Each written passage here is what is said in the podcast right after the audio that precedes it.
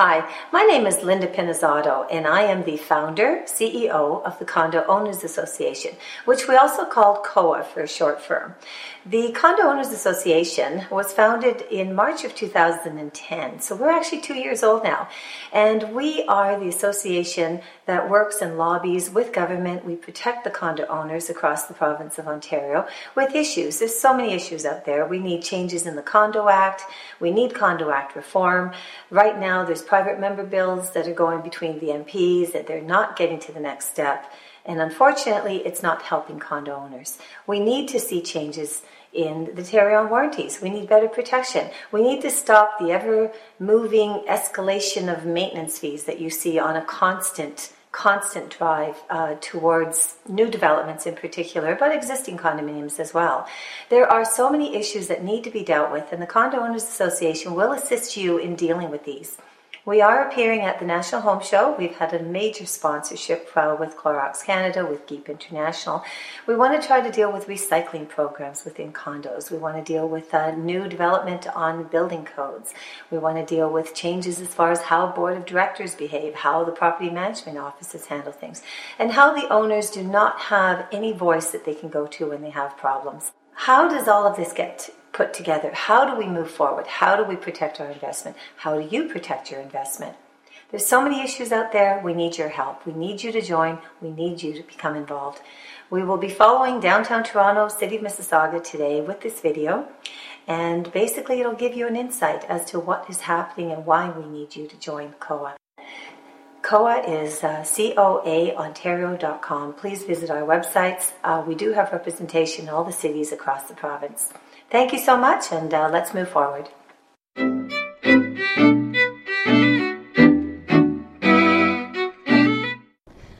Hi, yes, now we're down at uh, Wellington Blue Jays Way area, and uh, it's a plan to action. All those height restrictions that have gone down the drain when the City of Toronto prepared their master plan many years ago for the protection of all of us, they have it's been totally overlooked by the Ontario Municipal Board. Take a look. We've gone from 13 story condos to 19 story to 25 to 30. We're resting on 55 stories. Where does it stop? Where does it end? Is it all about the builders? Is it about the condo owners? Are your views blocked now? Are things happening that you never bargained for? You didn't know this was going to go on when you bought. You're finding out now. Too many hidden things. Let COA help you. Take a look.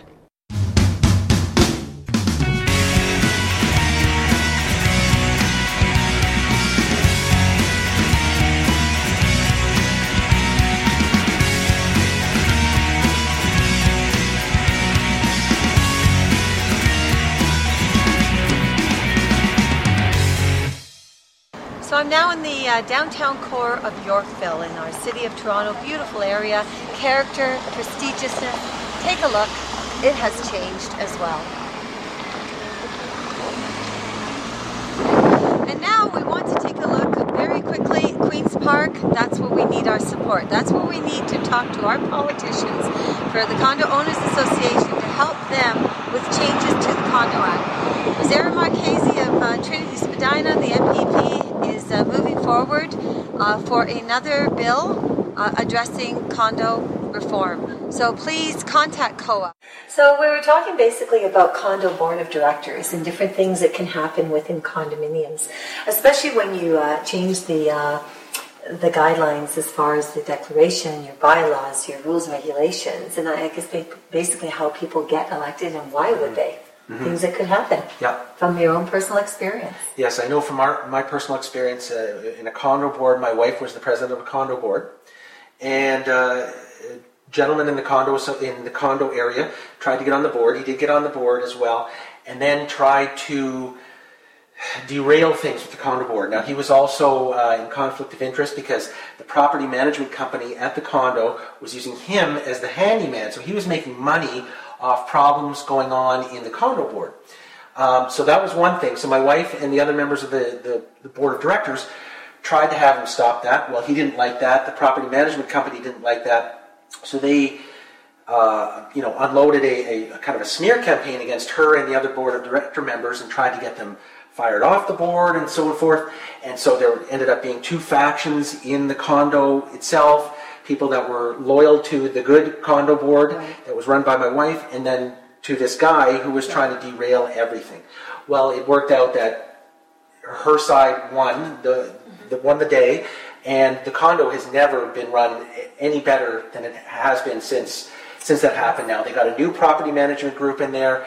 The guy that was making all the trouble got off the condo board, and now everything is running smoothly. But it was so easy to derail everything that they were trying to do, all the good stuff, just by uh, you know one or two egos and uh, you know getting misinformation out there. Exactly.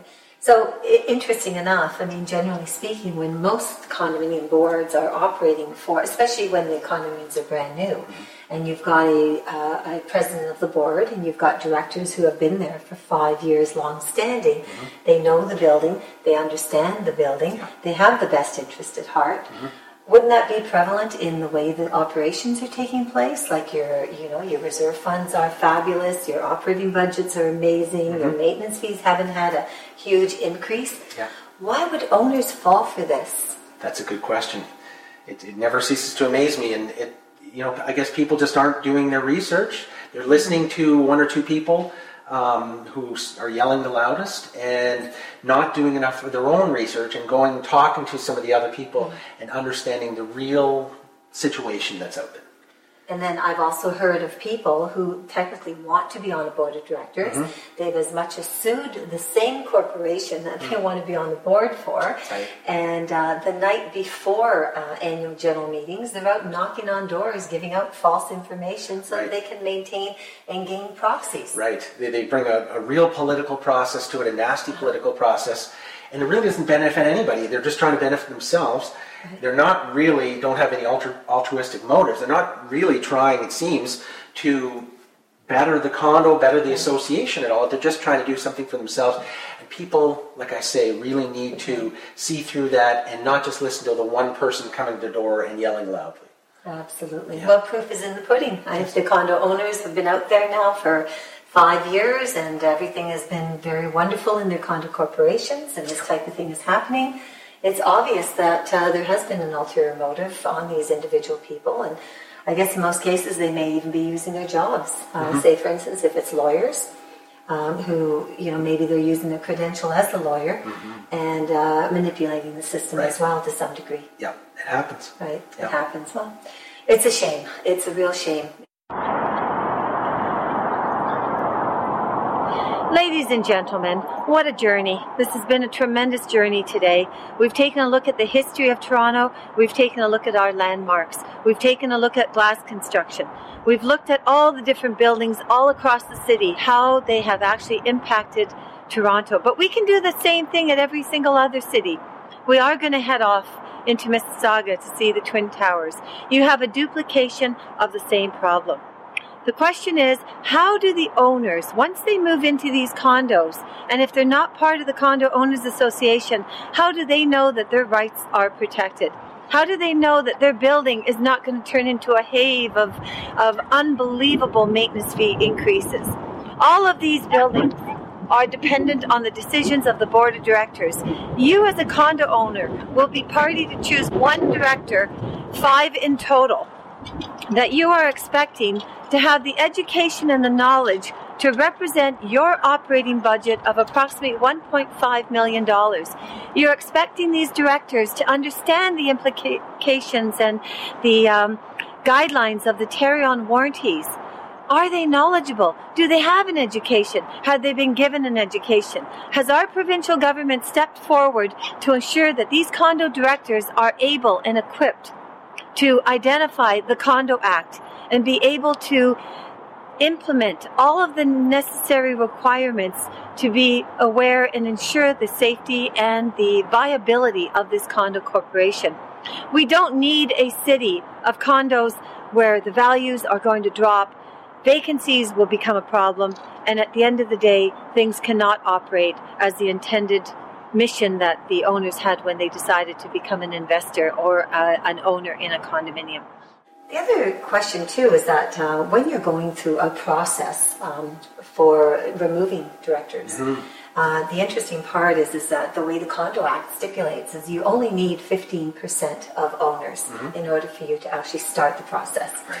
Um, if it's an owner occupied position, meaning that that director represents the owners living in the building, but that director does not need to live in the building. Hmm. Okay, what that does is it causes a confusion because many of these people wandering on the building getting proxies, trying to get out the owner occupied director, are providing false information. If that director doesn't live in the building, telling people why do you have a director that they've lied, which is not the case. Right. So there's another point of misinformation. Mm-hmm. Exactly. Not a good situation. no, people need to do their research. Especially Yeah. too, they have an eighty million dollar building. They need to protect their interests. They have to start to know who to trust. Yes.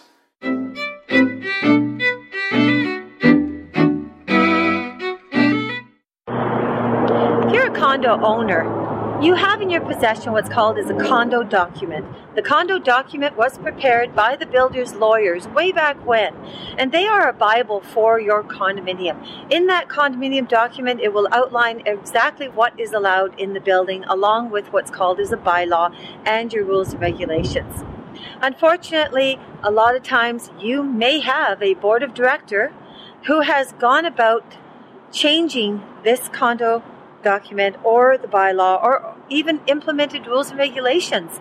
And in many cases, these are not in compliance to the Condo Act.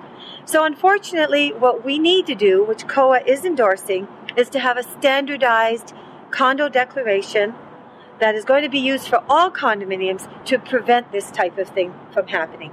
So at the end of the day, um, you know, the other problem I think is that we do have a combination of on-site owners, off-site. I don't think turning the one and two against one another is the answer, which obviously some of those people are trying to do as well, and that creates uh, disharmony in the building. Right. Um, do you have any comments about uh, over out of uh, country investors? Because I mean, the way things are going right now is that in any condominium, a majority vote is over fifty percent, like fifty-one percent. Yeah. So on a majority vote of fifty-one percent, what if we run into a situation where we have an out-of-country ownership over fifty-one percent in any That's a good particular building? Yeah. I mean, there isn't any protection on the Condo Act for that type of case. We have no answers. Exactly. That's Yes. there is no answers at this point. It just people have to be wary of it and understand the consequences of, of that particular kind of thing happening. And I would I would assume that it's happening more and more these days with the influx of condos now and foreign investment coming in buying these things up. I would imagine it's going to be more and more of a problem in the future. Yeah. And then the other problem would be uh, the uh, uh, the present day circumstances of short term rentals. There are situations going on in the city where the short term rentals are no longer one month, two months, three months. Now the short term rentals are coming into seven days, eight days, ten days. It's like operating a hotel within a condo building. Yes. Yeah. And that presents its own series of problems, right? Right. Short-term rentals, and it's setting yourself up almost like a hotel. People, you know, won't take the same care probably of the surroundings that they would if they were there for a longer period of time. And there's other things that, you know, that this kind of thing generates that um, can be a serious problem. Exactly. Yeah. Exactly. You know, it's always thank you very much. My pleasure. I really appreciate your comments, John. Anytime. You know, the interesting thing is that uh, sitting here with John and just working today to put this video together, it's really important for the Condo Owners Association to get the word out. Uh, let the public know exactly what they're in store for, what the problems are, what is the direction. We need your support. You need to immediately go to your board of directors, tell them that you want them to be part of the Condo Owners Association. COA is uh, very reasonable. It's uh, $1 per unit owner per building. 300 unit owners in the building. It costs your corporation $300 to be part of this association, and then you know that you can feel protected. And you also know that your board of directors is operating properly. They are not doing some of the uh, situations that you've heard today, and uh, they're very transparent because they're saying, yes, we want to be a part of the Condo Owners Association because we feel it's important and we need to protect condo owners and their investments. Linda Pinizzato. She's not your typical realtor. She's your real estate counselor, teacher, and advisor. Whether it's a house, townhome, or condo, when you're ready, she's your negotiator. With 34 years of experience, Linda guarantees that you have the real estate knowledge you need to make the right decisions. Call Linda Pinizzato at Sutton Group Quantum Realty 416 561 7373 or visit her at lindapinizzato.com.